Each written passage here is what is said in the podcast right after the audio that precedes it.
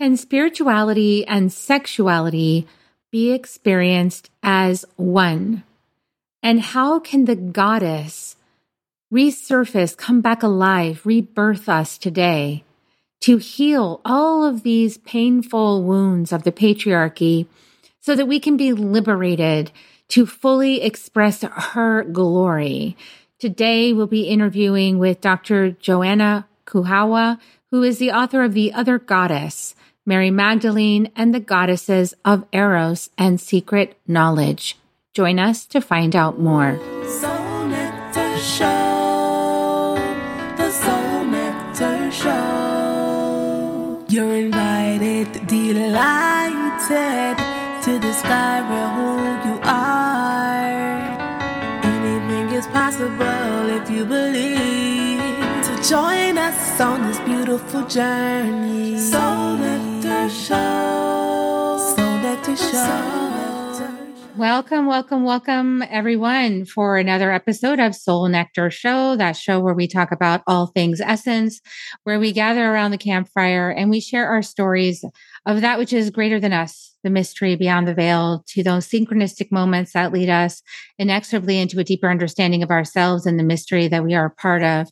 And I'm your host, Carrie Hummingbird. I love having these conversations week after week. And Today, we are going to be talking about the goddess and the mystery and Eros and the awakening of your um, your connectivity with all that is. And this is an interesting topic to talk about. And today, to help us with that, we have Dr. Joanna Kujawa, who's here to talk about her book. And the book is called, actually, you can see it, is called The Other Goddess Mary Magdalene and the goddesses of Eros and secret knowledge. And so, you know, secret knowledge, Eros, and we're all around this all over the world. I feel like now uh, many podcasts and people who are in spirituality are touching on pieces and parts and awakening sparks. And we're all wondering where's the pathway in to understand ourselves.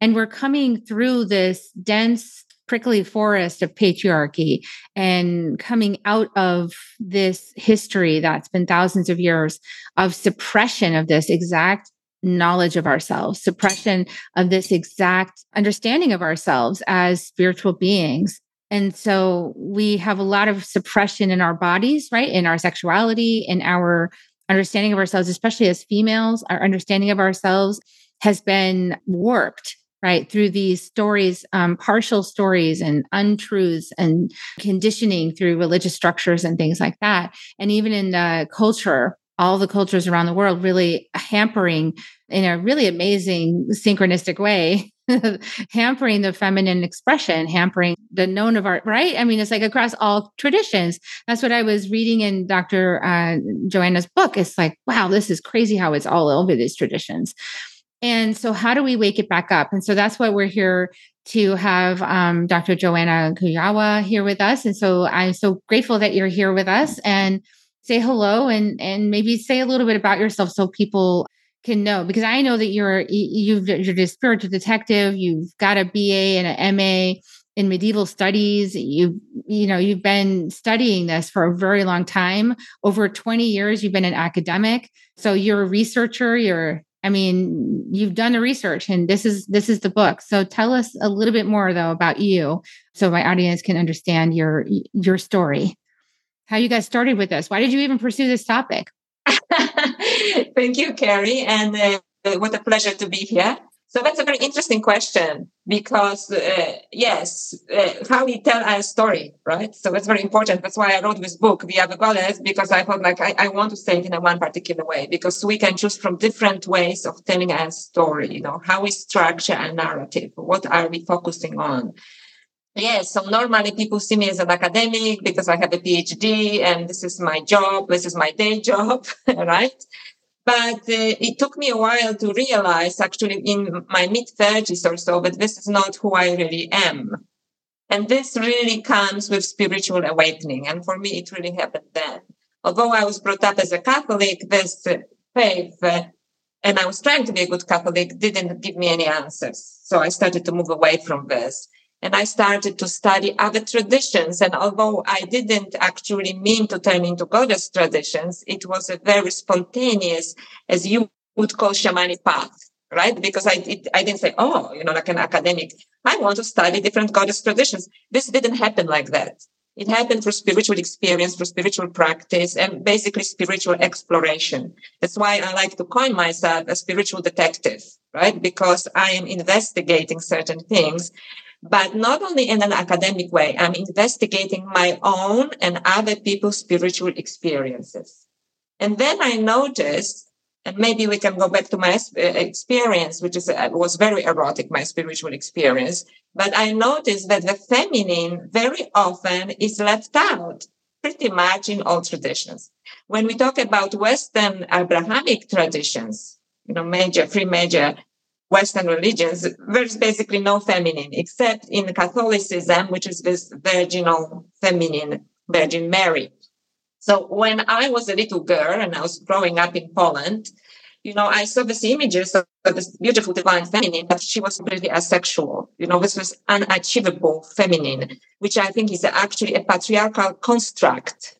So there was a feminine, but it was a patriarchal construct because she is really like the, the holy mother, right? That nobody can actually achieve. No woman can achieve in real life. And then I noticed that, you know, in the church, when I was going to a church, that there was this image of this other woman, Mary Magdalene, who is well known in Western Christian tradition, who was somehow close, you know, to, to the main figure of Christianity, Jesus, but also, and there was some kind of er- erotic connotation there, but also she was the rejected one, so to speak. And at the same time, so important that they couldn't get rid of her. So I thought like that's very interesting with this woman, supposedly prostitute, and we know for sure that it's not true because even the Catholic Church admitted in 1969 that there is no scriptural evidence for this. So we don't even have to you know, go through academic proof because they admitted to it, right?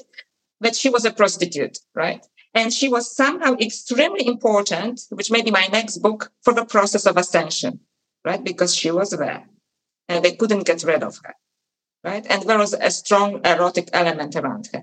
But it was just a kind of youthful impression, and I didn't follow up through this much until much, much later. But when I look back, you know, at my life and my spiritual experience, this was this realization of a mystery, of a mystery of the other. That's why it's the other goddess, the other feminine, you know, not the one that was created by the patriarchy, you know, the, the Holy Mother, basically, the mother of the man's children, right? The woman who takes somebody else's name, who, you know, has a very specific role and she has to stay pure because the offspring has to be of this particular male seed, right? So this is the patriarchal construct. And then there was this beautiful, enticing, erotic, wise, mysterious feminine that we were not allowed to look at. And in fact, that it was suppressed, you know, because although she was there, because somehow they could not get rid of her, she was coined as a prostitute. So in my research, just moving in the research direction, you know, I realized that there was the whole lineage of priestesses and goddesses in many traditions, spiritual traditions, and probably more than I explore because I mostly explore Western traditions and Hindu traditions and tantric traditions. The lineage of these women and goddesses were also priestesses. They possessed the secret knowledge, that possessed the knowledge of ascension, and it was very strongly connected with what nowadays, in kind of New Age parlance, is called, uh, you know, sacred sexuality. But basically, the use of eros for spiritual evolution. And I thought, wow, right? And claiming, you know, female sexuality as not only something that is, you know, giving birth to life, which is already amazing, but actually what help us to ascend and also move between the worlds, between death and life. You know, we are the portals. And there are shamanic, it actually started with shamanic traditions of early Hindu, Hinduism, you know, that a woman's body, you know, especially a woman's sexual organs are the portal, you know, not only to life, but also to passages between death and life. And that they were worshipped and, and uh, I thought that's an amazing knowledge that was hidden from us. So I kind of dived into it. it's really fascinating when you wake up to it and that these things that we're taught to be so afraid of are actually the doorway to power. Mm-hmm. For example, I know that in your book, you talk about the serpent, right? You talk about the meaning of the serpent and the tree of life and what all of this is, and how many goddesses are depicted with the serpent around them. And but we're taught that that's terrible. like serpents are scary and it means hell and all this kind of stuff in the you know the uh, united states at least with christianity and i don't know where else i just know my own family history and uh, it's really scary you know it's like this terrifying thing but then you find out actually that it's a guardian of wisdom that it's a guardian of the goddess and that it's there to protect and it's there to actually open up access to these other realms of consciousness right? And that it's connected with the kundalini. It's connected with this the hindu understanding of the kundalini energy that flows up the spine. And that this is actually we know this now that that's what happens. The energy and when you have an experience of it it's pretty trippy you know when the energy is going yes. up and down and up and down and up and down you know it's like whoa what's going on with this? But you know i was afraid of serpent for a long time because i didn't understand this yes so i think it was actually an attempt to make whatever is actually a power which is associated with the feminine to dem- demonize it basically and this is demonizing of a serpent, which is also Kundalini energy. But if you don't mind, maybe I would just go through this very quickly through this lineage. So when we go through Western tradition, I start with the goddess Ninmah, which is a Sumerian goddess, you know, and we have uh, um, carvings of her which are like five, six thousand years old, which shows the goddess, goddess Ninmah, who is sitting on a throne next to the tree of life.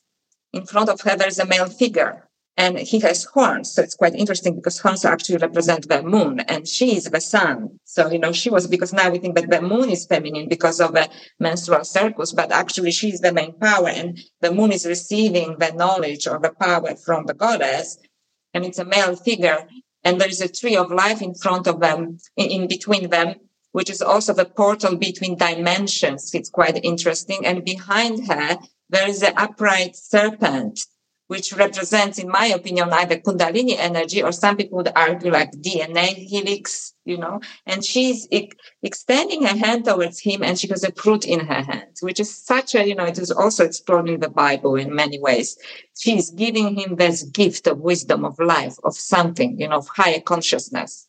Right? It's goddess Ninmah with an upright serpent behind her. And then there is goddess Inanna, which is, uh, you know, uh, a little bit later, who is also associated with the story of resurrection. She actually resurrected herself. So she didn't resurrect anyone. She didn't need anyone to resurrect her. She was her own power of resurrection because she was, as if we know the story of Inanna, she was tricked to go into the underworld by her sister and so on. And then, you know, but she managed to, to resurrect herself. And she's often portrayed with a serpent in her hand as well. And the serpent there, it's called the axis of the world. So again, it's a transition between the worlds, between dimensions, between life and death. It's a very mysterious symbol. So, and she's also called the first serpent who came up on earth. So, you know, the power over this, this energy, this mysterious spiritual energy. And of course, when we have goddess Isis, you know, who managed to resurrect her husband Osiris temporarily to conceive the child Horus. And I don't want to get into this because it's another book, but, you know, actually Horus may represent a resurrected soul, you know, like in, in esoteric Egyptian teachings, really not as a child, physical child, but resurrected soul. And she's also portrayed with an ankh. You know, people love the symbol of ankh, but ankh is a kind of a combination of a tree of life, which is the wood, you know, the serpent kind of curling around it, right? So the serpent is there, but Egyptian uh, um, symbolism is very sophisticated. So we just kind of, you know, com- make it a little bit more complex. So we have a tree of life and we have a serpent kind of uh, curling above the tree of life, and that's Ankh. So the serpent is still there. And then, of course, we have story of Eve, which I didn't even explore in this book because, you know, I didn't, it's a completely different topic, which is also extending, you know, the gift of life, fruit to Adam, right? And she's told this to by a serpent because the story is completely reversed now. Now she's bad. It was bad, you know, that she did it because now they are not slaves You know what I mean? Because they disobey rather than claiming their own power. And in Gnostic teachings, you know, Eve is the one that basically, you know, says we are an autonomous beings, spiritual beings, right? And then, you know, when I was in a church in Jerusalem, the Church of Saint Mary Magdalene, it was an Eastern Orthodox church on the Mount of Olives. I saw this beautiful painting, which is apparently quite prominent in Eastern Orthodox Christianity of Mary Magdalene, not the penitent Mary Magdalene. Oh, you know, forgive me, I'm not worthy, but she's standing in her power with her hand extended, just like Goddess Ninmah, with an egg. It's not a fruit now. It is an egg, like a cosmic egg, you know, extending it towards humanity. And I know the medieval meaning of this, you know, which I actually think it's just a medieval uh, creation which uh, forgot the earlier meaning of this, which basically says that she went to the emperor and she said, if you don't believe in resurrection, this egg will turn red. But I think it's a very naive medieval story because in fact, it proves that she's a part of this lineage of goddesses or priestesses, starting with Ninmah, as far as we know, right? Maybe earlier, but this is what we know from archaeological discoveries with this goddess female figure extending her hand towards humanity with the, in my opinion, the fruit, the egg uh, represents a higher wisdom. She is there. And when you think about it, you know, our civilization nowadays is completely, you know, going in the kind of technological way, right? So without the feminine, which is called the masculine brain. And we both have it, right? So it's not nothing against men. We both have masculine and feminine aspects to ourselves. So we are going towards now AI and, you know, everything logical and mechanistic. And there, there she is, the goddess who right from the beginning was offering us a different form of wisdom. So I think that this is what, that Mary Magdalene is a part of this lineage, even in the West, of those goddesses. And of course, the same goddesses existed in, in Hinduism, you know, from the earliest um, times, such as goddess Kali, for example, and goddess Sundari, which, you know, were high, powerful goddesses of transformation and sexuality is a big part of our beingness. In fact, the goddess Kali resurrects the order to the world by riding Shiva who was dying on the battlefield. You know, so there's in through the sexual rapture, she brings back uh, order to the universe. So in, in old tantric works. So, you know, for me, they're representing the same the same archetype of a feminine that is highly erotic and also possesses the deepest knowledge, the wisdom of the mystery between life and death. Yeah, and we are healing now this patriarchal demolition, I would call it, of feminine sexuality, right? Female sexuality has been demonized. And so now in so many people's lives, realizing that that has been shamed and judged and guilted and and all this really heavy stuff on top of it right and our bodies.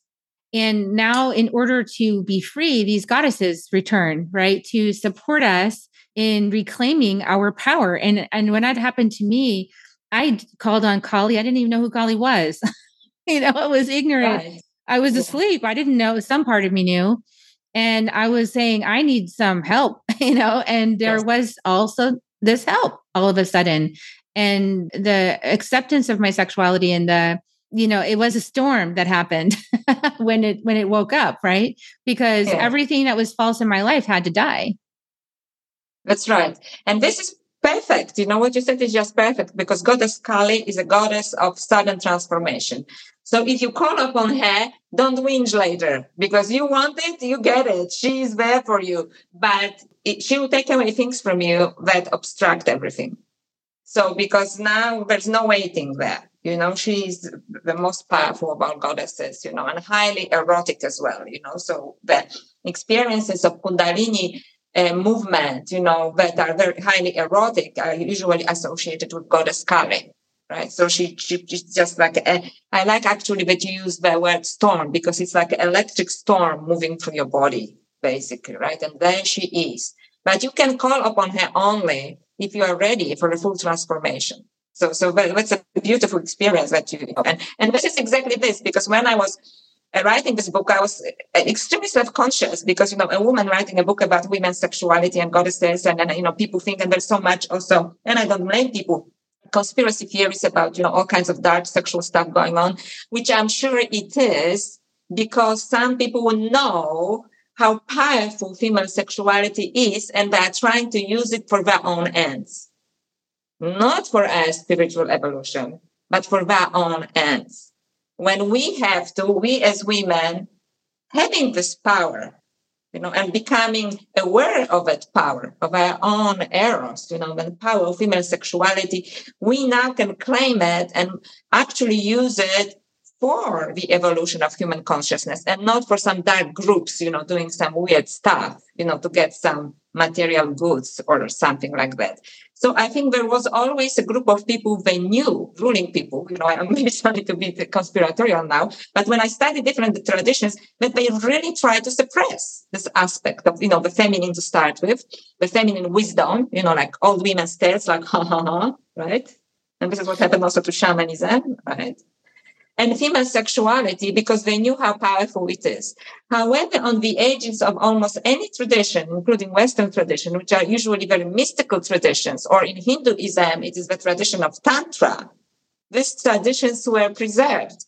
So when you study like the origins of Tantra, they're actually shamanic traditions of um, Indus Valley and the women sh- shamans actually. And one of them was the daughter of uh, one of the first original sage, apparently, uh, Triambaka and his daughter, half Triambaka, Arda Triambaka, started this tantric tradition of uh, what's called Kula ritual, you know, when using female sexuality for evolution of consciousness. And they started this tradition. And of course, all patriarchs will be like horrified now because in this tradition of goddesses and priestesses, it is the woman that bestows enlightenment on men so, you know, because usually we have male gurus, we have priests, you know, we have monks, we have, and, you know, and we have to apologize for being a woman. But in these traditions, mystical traditions and shamanic traditions of all religions, but on the edges, you know, some, and you have to really dig into this, a woman is the one that conveys the enlightenment to a man. Like goddess Ninmah in this, you know, pictorial from Sumer, right? When she is with the upright serpent, right there. And she gives a gift, you know, of something which are higher wisdom to humanity, which is represented by a male. So if you don't mind, maybe I would just move to experience now, right? Yeah. So I was uh, studying uh, Shaivism, which is a, a, a, form of esoteric Hinduism, and it's a tantric school. But I was not exploring, you know, and, and I was reading with a translator of Kula ritual, who is actually a Catholic priest and a PhD in Sanskrit. And I was studying this for a year and a half with, with him, the translator of the Kula ritual, which is a tantric work, you know, um, from esoteric Hinduism, with a, a Swami and a Buddhist monk and occasionally I had a yoga teacher whom I, you know, brought to the, class, to the, to the class. We had a study group. So I studied this because I was very interested in this, you know, but I studied with complete devotion. You know, I didn't think, oh, I'm going to learn something about the goddess or did, didn't arrive at this point yet. You know, I just studied the tradition because it was interesting for me that eros and the feminine, you know, were just so upfront there. And I realized that yes, this is what that this is all about women conveying wisdom through erotic ritual to men. And then one day, you know, I was coming back home and I'm just being very open here, right? From a study group. And I was then in a very, the only one, probably the only casual relationship that I had in my life at that time because I was getting over a very serious relationship, you know, and I just casually dating this man. And he was waiting for me, but he was also, you know, spiritually aware man. And, but I was filled with teachings, you know, I just came from the study group. And I was completely devotional towards the teachings. And I can be quite intense when I study something, you know, like I studied body, mind, and soul, right? And when we got engaged, I didn't have any idea about, you know, I didn't want to have some sacred sexuality. We just engaged in a erotic act. And suddenly, boom, you know, I felt Kundalini movement, you know, and when I later studied people have the same experience. It's completely spontaneous. And I started to feel the Kundalini energy moving through me and towards my heart and then exploded back. Like it was, I went into total bliss, but not only this, I lit up like a bulb. Like I was physically there was a light around me, you know, like you have in paintings of, you know, mystics, you know. And then the man saw it, you know, and he was like, wow, what's this? Right? Like he was, but fortunately he had enough spiritual awareness to knowing that something very special is going on, right? And then after a moment of this, the energy along my spine move, you know, towards my third eye, and then then here. And I, it was a con. It's amazing. It's a conscious energy. So it is almost me, but much bigger than me. You know what I mean? Like it, maybe it's me in some eternal version, or maybe it's some not even me. I don't know. And it paused. I could feel it, but it paused here. I was thinking, okay, maybe you just have a, like a, you know, orgasm, or uh, I'm going to give her total experience of total consciousness, divine consciousness, and it exploded. And suddenly I was one with the universe. You know, all I see is like particles of energy. And this kind of experience, you know, you cannot just say, some people ask me, how do you know it wasn't an orgasm? Well, it wasn't just an orgasm. Okay.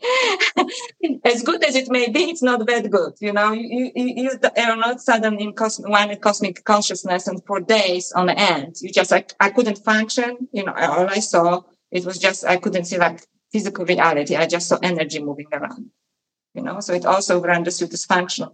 So, and this is the erotic experience that, you know, the shamanic traditions of early Tantra actually uh, was passed from woman to woman, right? Who, women who were obviously prepared for this, like in, in, in Western language, you would call it maybe priestesses and then, you know, it was suppressed, like in all cultures, it was suppressed. Uh, but in the 10th century India, there was a great philosopher, kind of uh, Einstein of his own times, Abhinavagupta, who was very open-minded. And he invited also women sages into his court, although it, he was a Brahmin and it was a very patriarchal society by then. And then, you know, he was interested in this, what is called Kula ritual. And in his, in chapter 29 of his uh, work, uh, The Light of, on Tantras, he included the description of the ritual that Arda Triambaka actually started. So she codified this experience. So it doesn't have to be spontaneous. But there are certain conditions that we can create to invite this experience. We cannot cause it, but we can invite this experience. And it is called Kula ritual. So and it's been there forever. You know, it, he was just the one that wrote it down, right? Because otherwise this tradition was passed on from one woman to another orally, you know, and they would have like their own disciples or, but it wouldn't be disciples like many disciples. It would be like one aspirant, right? And who the woman thought, you know, that the energy would invite him to participate in this experience of uh, expansion of consciousness on the cosmic level. I love it. You say it's an energy. It's an energy that you are welcoming in, and that energy is conscious, and that energy is deciding when and how, and and mm, all you can do absolutely. is prepare yourself for it by practice and hope that it happens. But you can't really force it to happen. You have to just kind of like an orgasm. You can't force that to happen you can yes. try and yeah. you can learn what you like and what you don't like but this is this is beyond that. This is like this thing happens whenever it wants, you know. And I, I mean, it happened to me, and I wasn't even.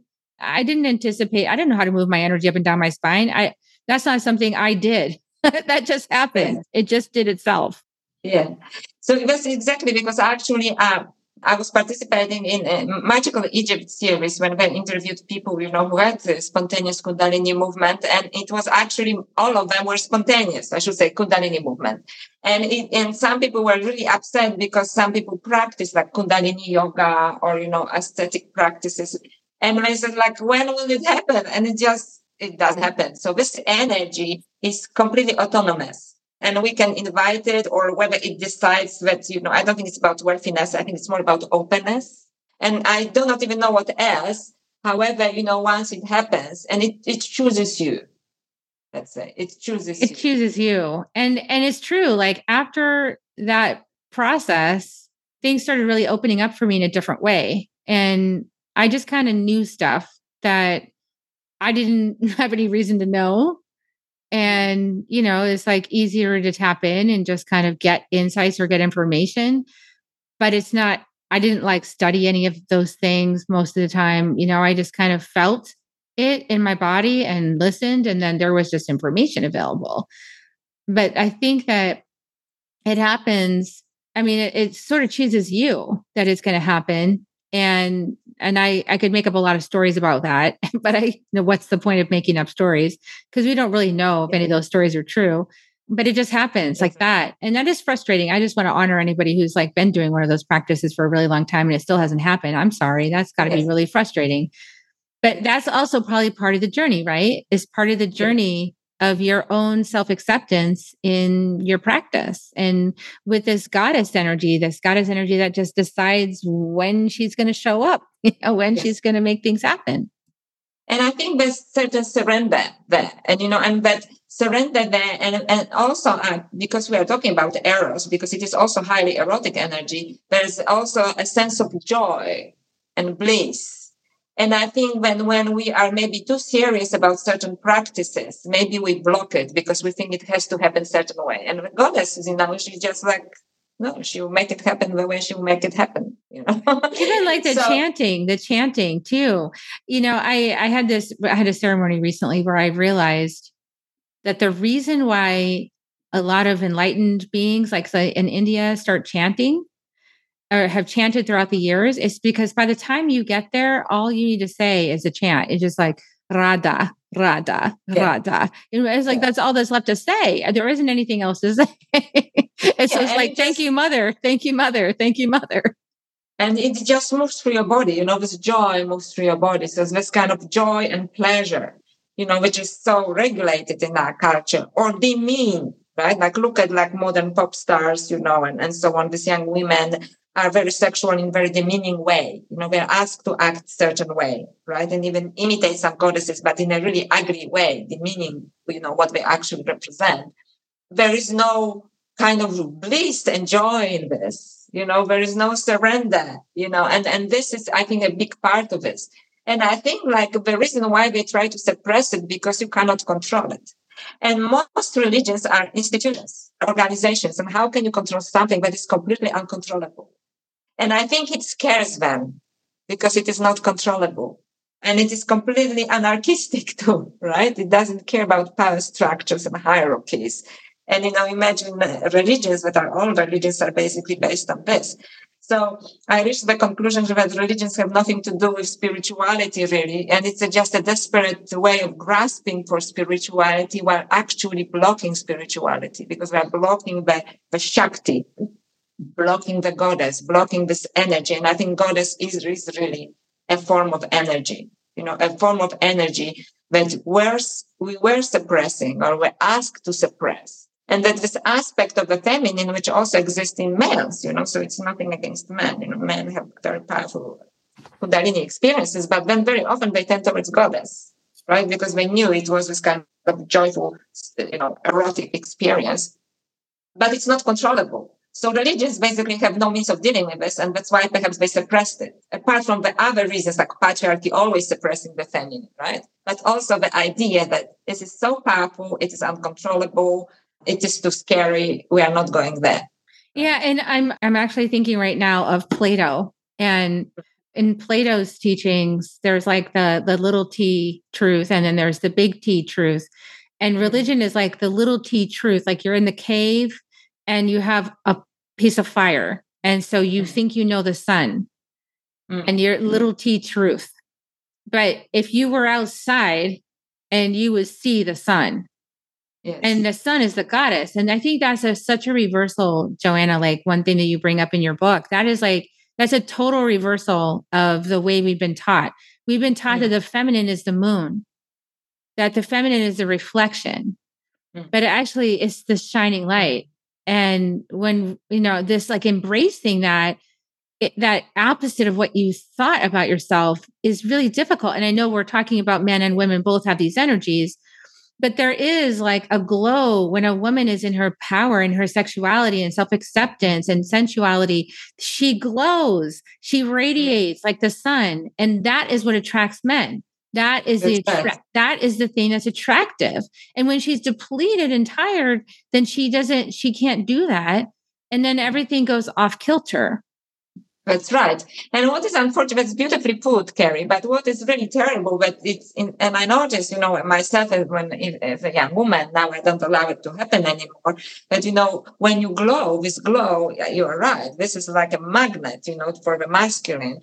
But very often a men who have no understanding of that, they're attracted to it. But once they get in a relationship with it, they try to suppress it, you know, because they fear that or they want to control it or they just want it for themselves. And that doesn't work this way. So this is something that is really autonomous and it's glorious and it's carried by women. And that's why there were always these traditions on the fringes of all religions when women were actually co- the light, that women were conveying, you know, enlightenment to men.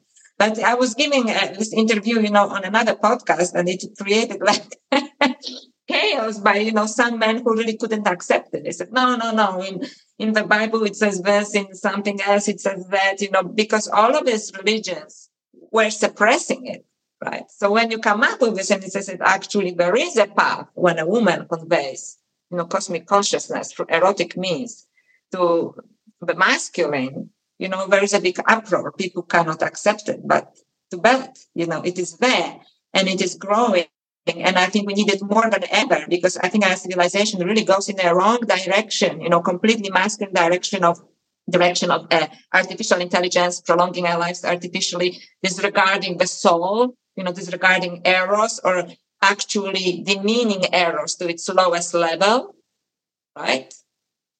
Even using AI for sexual reasons, means and so on. When there is a, we are we have this wisdom encoded in this, but it all starts with cherishing the feminine. But I think we have to start also as women accept it in our own bodies. You know, don't see as through the prism of patriarchal imagination of how my body should be, how I should act sexually, how, what should I do? But in fact, we have to claim it from within. And it is a journey. It is a really a shamanic spiritual journey, you know, claim my relationship with my body, claim my relationship with my own sexuality, with my own eros, with my wisdom, which is different than the one, like myself, you know, educated academic, you know, from what I've been taught. So for me, it was lots of deconstruction and it was often a painful process. You know, so, and we have to take responsibility because yes, it is all patriarchy that did it. But I think at certain stage we have to move away from the anger against the patriarchy and just, okay, so they did it. And now I claim my power. How am I going to claim my power? Because actually the survival of the species and our spiritual evolution depends on this power. So it's not enough just to be angry for other people suppressing it, but taking responsibility for feeling it, for using it and discovering within our own bodies and souls. Yes, and getting really comfortable with our own um, a sense of ourself as sexual beings, healing that mm-hmm. sexual wound, and reclaiming that power within. And is I believe is very highly connected to the soul, as you mentioned, is that soul power, that soul light that flows through us, that imbues us with life. And it's like letting that part of us lead, that invisible part, right, of us take the lead and these goddesses are here to help. Like I shared my experience with Kali. You know, I didn't even know who Kali was. I called on Kali and Kali came and everything fell apart. You know, I mean, the whole forest burned down. But I started off a new forest. That's the thing. When the forest burns down, the seedlings grow and they grow stronger. They grow a better forest. And that's what I'm experiencing now.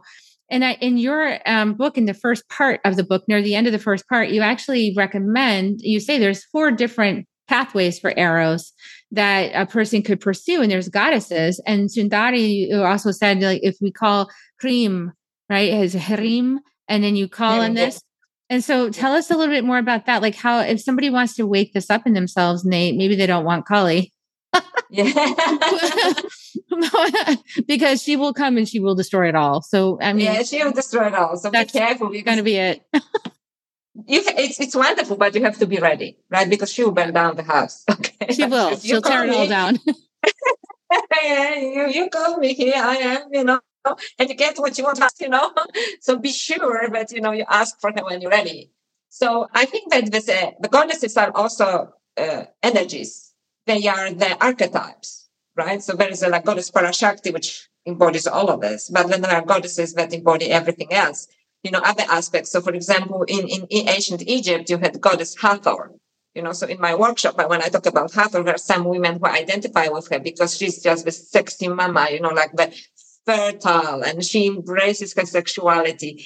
And men love her because she's always in this glow, you know, and she has enough power not to give it away, you know, just because she gets this is, a, for example, I, I, in my workshop, I say this is the difference between Aphrodite and Hathor. Because Aphrodite loses her power in relationship. You know, she gives up, she's beautiful and, and, and sexual and disempowered in a, once she gets into relationship. Okay. Because suddenly in the whole myth of Aphrodite talks the fall of the feminine once she gets into relationship. So she kind of gives in to what patriarchy tells her she should be. And she completely loses her power. In fact, she's being demeaned, you know, by human men, although she's a goddess. So it's the story of Aphrodite. When Hathor manages, you know, she, she is that. She doesn't give up her power. She is this kind of ultimate sensual feminine. And however, she kind of never challenges the patriarch because she's also the mother, you know, like, uh, so she, she's like the ideal, in a way, female from that point of view, right? But she claims her sexuality. And then there are other goddesses, you know, for example, goddess Sundari. Goddess Sundari is the Hindu goddess, which uh, unfortunately nowadays is also being demeaned, you know, but uh, because uh, like uh, massage, dubious massage parlors are called Sundaris or beauty product, when in fact, products, when in fact, she is the goddess who truly possesses her sexuality but she's much more spiritual than Hathor or Aphrodite because she's a goddess of three worlds also. So it's Lalita Tripura Sundari. And I always advise people, you can say only Hrim, which is when you focus, when you sit down in meditation and you repeat Hrim, Hrim, you know, because this is the seed mantra, you know, in Hinduism for Sundari. But I prefer something much more uh, sensual and uh, it, it, uh, by calling her own name, you can even do it when you walk, when you dance, you know, when you by yourself in your uh, in your room. You know, it's Lalita Tripura Sundari, Lalita Tripura Sundari, Lalita Tripura Sundari. You know, like you actually start when you do it. Even now, when I'm sitting, you can actually feel energy moving through you, a very sensual energy. Lalita Tripura Sundari. You know, you call upon this sensual, beautiful, but powerful energy, Lalita Tripura Sundari, because she's also the goddess of the three worlds, which means she transcends dimensions she's like on a highest level, but descends upon this feminine, which is fully sexual and fully empowered, who lives in different dimensions as well and is happy to embody within you as well, you know. So you call upon this energy to embody you. So you can either use the seed mantra, which is Hrim, or you can I prefer to call her full name Lalita Tripura Sundari, because Lalita, it means divine plane, the divine plane of consciousness you know, which is in, in, in her sensual aspect. And in Tantra, it is believed that everything is just a play of consciousness. It is not good. It is not bad. It's just like a Shakespearean play, right? But in, in with Lalita Tripura Sundari, it is a sensual play. It is your sensual relationship with everything. It doesn't have to be just with your partner or partners. You know, it can be relationship with your work. It can be relationship with your life. It can be relationship with your spiritual path you know, so you bring up on the sensual aspect. So, for example, even when I walk in nature, which I think is one of the most spiritual meditations anyone can do, right? And I repeat the name Lalita Tripura Sundari, and suddenly, you know, birds are singing, you know, or I'm open to, you know, like hear birds singing, you know, they come up to me, you know, like they, nature responds to this.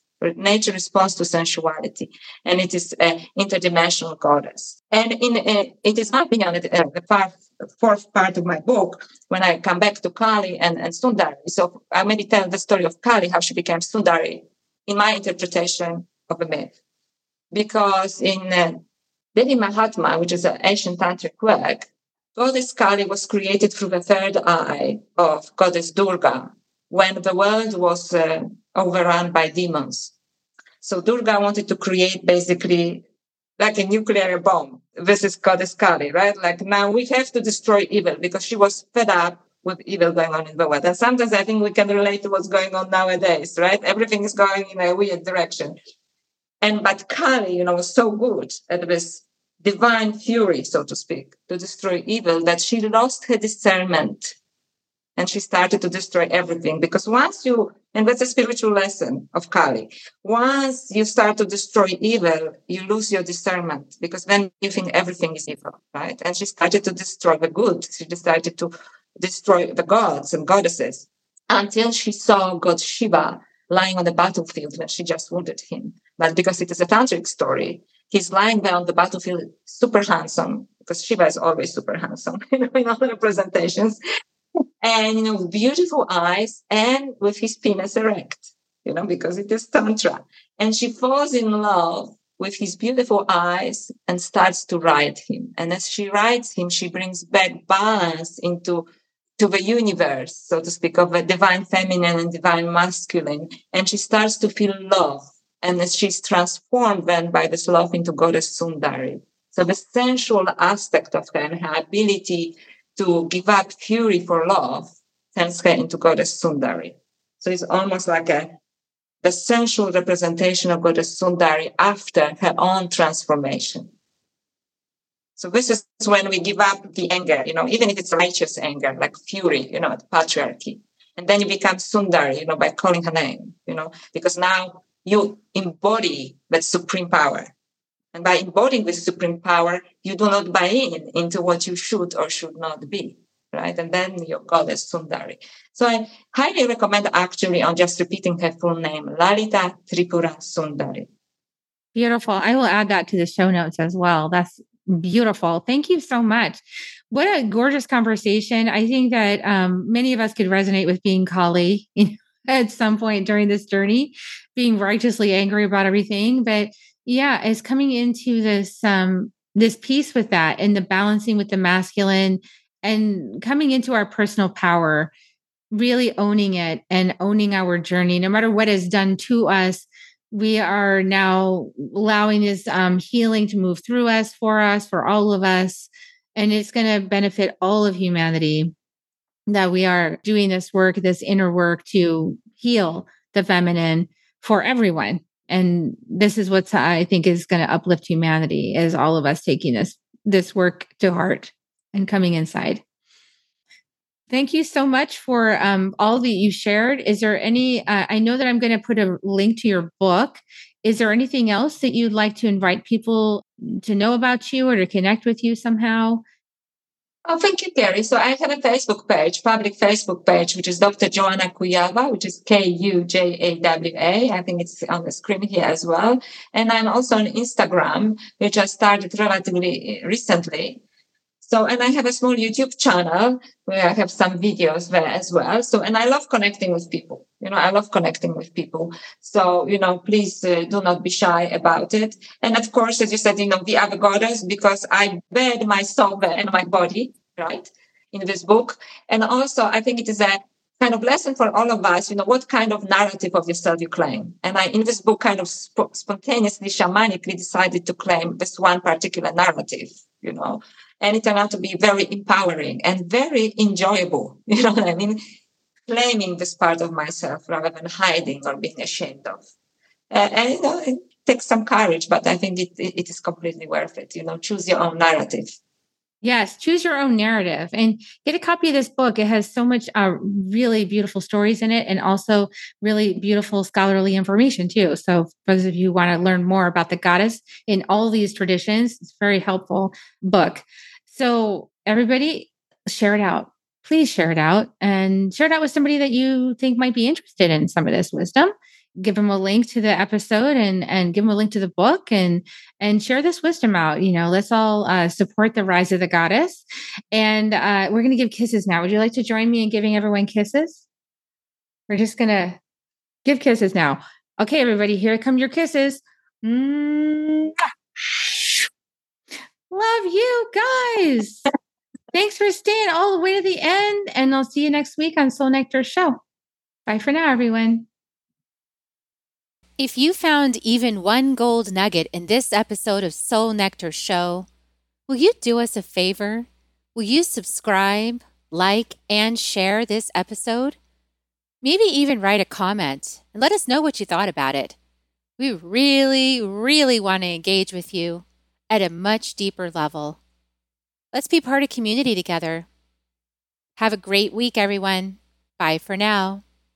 To dive in deeper to nourishing conversation, visit soulnectar.show. Soul Nectar Show. Awaken, awaken, show. Take a sip from the drip of nectar from the source of who you are.